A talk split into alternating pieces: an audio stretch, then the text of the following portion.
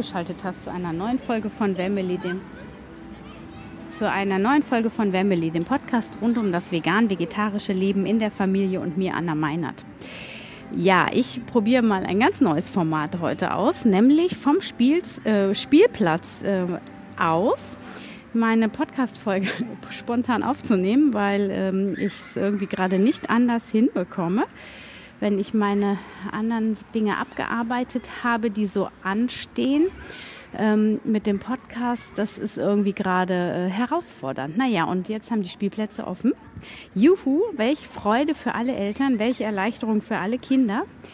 Und ähm, jetzt nutze ich gerade mal die wenigen Augenblicke, die ich vielleicht hier ungestört bin, um einige Gedanken mit dir zu teilen. Erstmal habe ich tatsächlich in den letzten Wochen, und das sind einige Wochen gewesen, ähm, immer meine ähm, Podcasts nicht mehr gecheckt, bevor ich sie hochgeladen habe. Ja, ich weiß, das sollte man tun.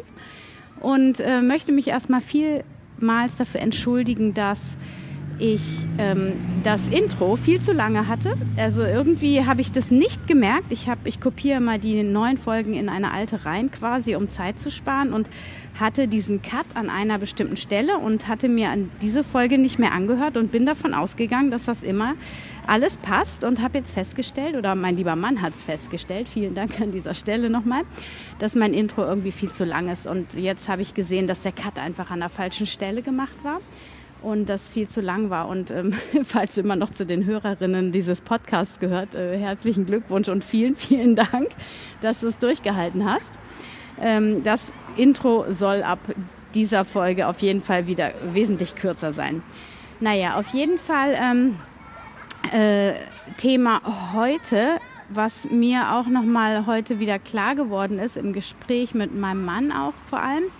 Ähm, aber was einfach sich auch auf das ganze Leben bezieht. Und zwar, wir haben uns darüber unterhalten, äh, auch nochmal hier über diesen ganzen Corona-Kram und ähm, dass es doch echt verrückt ist. Jeder Experte, also es, wir haben viele Epidemiologen gehört, viele Virologen, wir haben viele Professoren der Medizin aus allen möglichen Fachrichtungen gehört und jeder hat wirklich quasi eine eigene Meinung und keiner kann konkret mit Gewissheit sagen, was jetzt dieser Virus eigentlich ist, beziehungsweise was er bewirkt. Jeder sagt was anderes und keiner stimmt dem anderen zu.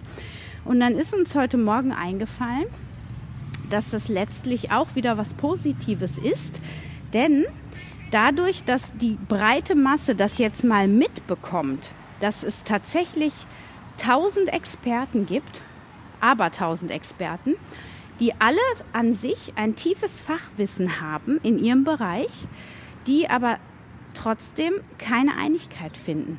Und letztlich das Fazit ist, wir wissen es einfach nicht.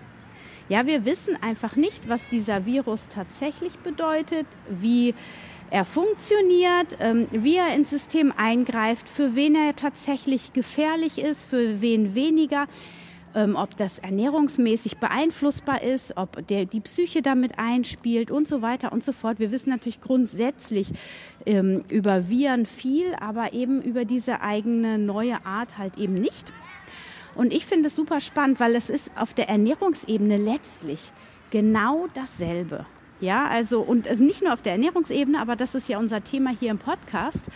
Ähm, es ist auf allen Ebenen des Lebens letztlich so, wir wissen es einfach nicht. Ja? Wenn wir auf die Ernährung gehen, natürlich haben wir einen gewissen Prozentsatz des ähm, Ablaufs in unserem Körper verstanden und können manche Dinge beleuchten und können äh, Schlussfolgern aus Beobachtungen, die wir tun, aus Messungen, aus ähm, wissenschaftlichen Untersuchungen.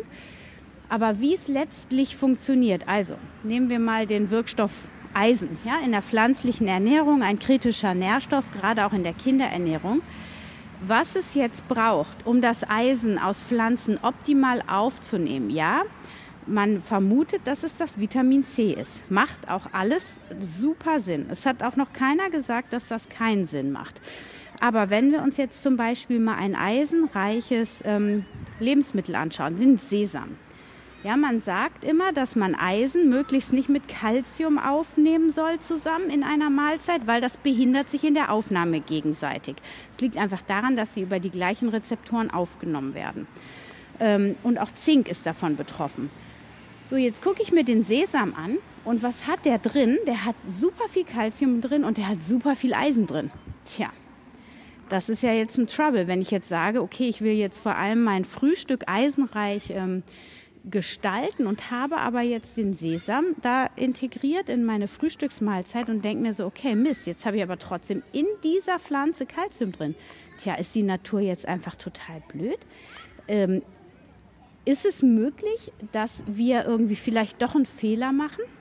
Ist es vielleicht möglich, dass der Körper so intelligent ist von uns als Mensch oder nicht nur der menschliche Körper, sondern insgesamt das Leben, das sich eben auch durch unseren menschlichen Körper ausdrückt, ist es vielleicht möglich, dass das alles so komplex und so krass genial ist, dass der Körper sich das nimmt, was er braucht und das auch tatsächlich in der Form, wie er es braucht und ähm, in der Menge, die es braucht, auch wenn Kalzium in der gleichen Menge jetzt vorhanden ist und der braucht aber mehr Eisen, vielleicht nimmt er dann das Eisen anstelle des Kalziums. Ist es vielleicht möglich? Fragezeichen. Und dann gibt es sicherlich Menschen, die das eine und Experten, die das eine behaupten und Experten, die das andere behaupten. Und dann wieder andere, die was anderes behaupten. Ja, und so ist es ja auch zum Beispiel, wenn wir die Ernährungsformen uns anschauen. Da gibt es die, die ähm, total davon überzeugt sind, dass Paleo, also ähm, vor allem auf Tierprodukte konzentrierte Ernährung, äh, wenig Getreide oder gar kein Getreide, gar keinen Zucker, dass die ähm, dass diese Ernährungsform die absolut gesündeste ist. Und die anderen sind davon überzeugt, dass die vegane Ernährung die gesündeste ist. Dann gibt es wieder die, die behaupten, der Zucker ist der Übeltäter. Dann gibt es andere, die behaupten, der Fett, das Fett ist der Übeltäter und so weiter und so fort. Tausend Ernährungsrichtlinien, tausend Ernährungsformen ähm, und die Experten sind sich alle nicht einig. Und das finde ich spannend, weil ähm, also das bringt Covid einfach jetzt nach oben, dass die breite Bevölkerung einfach feststellt, hey, die Experten haben einfach jeder für sich zwar eine Ahnung, aber keiner weiß eigentlich, wie es jetzt wirklich ist. Und so ist es bei der Ernährung letztlich auch keiner kann dir sagen, was für deinen Körper das Beste ist, das Gesündeste ist. Das kannst nur du selbst für dich herausfinden vielleicht ist die vegane Ernährung für dich nicht die gesündeste und es wäre besser, wenn du ab und zu mal Fleisch oder ab und zu mal Fisch isst. Auch wenn du es ethisch vielleicht nicht vertreten kannst, dann gibt es auch Alternativen. So ist bei mir zum Beispiel von der Genetik her bin ich angeblich äh, Fleischesserin, weil ich Nullgruppe, äh, Blutgruppe Null bin und das sind klassischerweise in dieser Blutgruppeneinteilung die Fleischesser und ich kann Fleisch sehr gut verstoffwechseln. Ähm, Trotzdem entscheide ich mich dagegen, es zu essen, aber bra brauche halt dementsprechend Eiweiß oder, oder kann das gut essen und ähm, habe da auch regelmäßig echt Appetit drauf. So, ähm, andere, die brauchen vielleicht mehr Getreide, die sind mehr der Getreidetyp und andere wieder mehr der Fetttyp, je nachdem halt. Also so. Und was du genau, also welcher Ernährungstyp du bist, beziehungsweise welche Lebensmittel dir am besten tun, das kannst nur du herausfinden.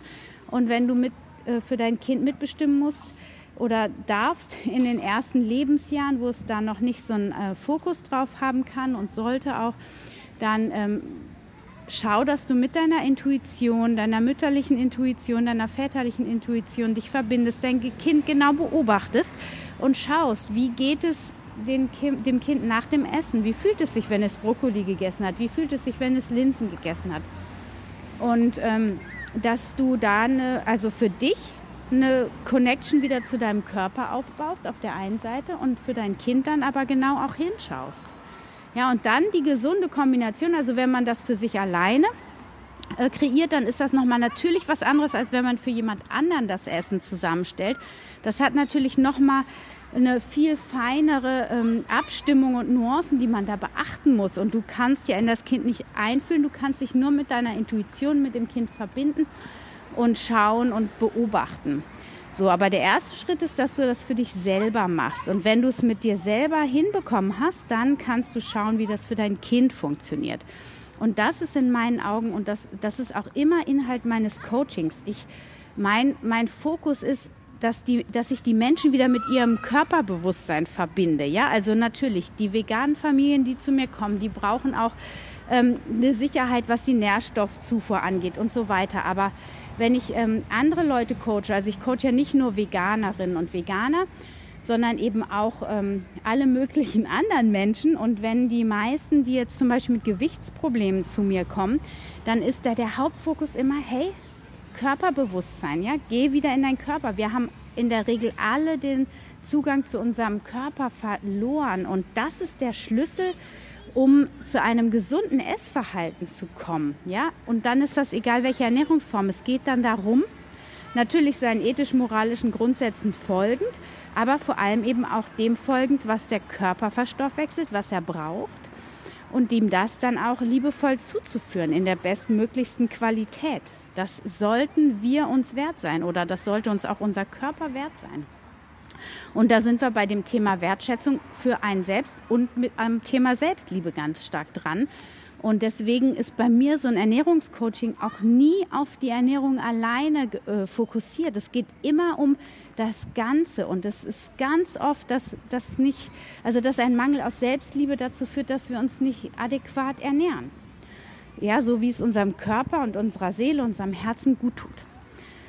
Genau, das ähm, dazu. Also ich bin jetzt quasi von diesem, wir wissen eigentlich gar nichts, ähm, was, was die Experten sagen. Sie sind sich alle uneinig zum Thema Selbstliebe gekommen und das ist eigentlich ein schöner Bogen, denn ähm, das ist auch das Thema, was ich immer mehr in den Fokus bringen möchte in meinen Coachings und in meiner, ja, in meinen äh, in meiner Darstellung, was ich nach draußen bringe, denn ich habe ähm, quasi ein neues Konzept auch kreiert für, für meine Coachings nochmal, was ich aber an dieser Stelle noch nicht verraten möchte. Ähm, also bleib gespannt. Und ja, ich bin jetzt mal gespannt. Ich werde mir auf jeden Fall die Qualität mal anhören. Also du hast gehört, hier die Hauptstraße ist neben mir. Auf der anderen Seite ist der Spielplatz. Auf jeden Fall eine Geräuschkulisse. Ich hoffe, dass ich die Podcast-Folge ähm, doch auf, also online bringen kann und es nicht zu schlimm ist mit den Nebengeräuschen.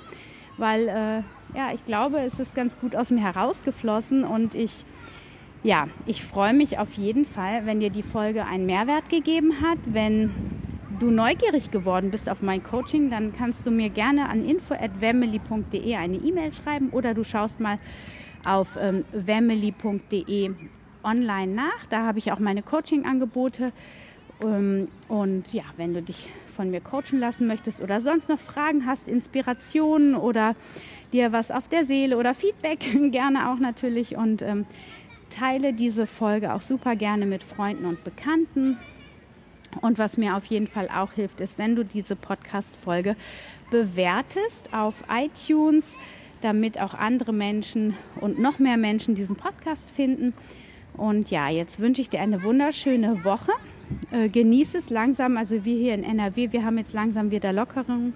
In zwei Wochen geht die Kita bei uns wieder los. Ähm, wenigstens noch mal so ein paar Wochen, bevor dann die Einschulung ist nach den Sommerferien.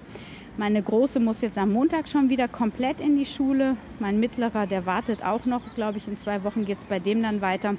Naja, spannende Zeit. Ich wünsche dir eine gute Gesundheit, ganz viel Freude im Herzen und Verbindung zu deinem Körper und deinem Herzen. Stay healthy and happy. Deine Anna.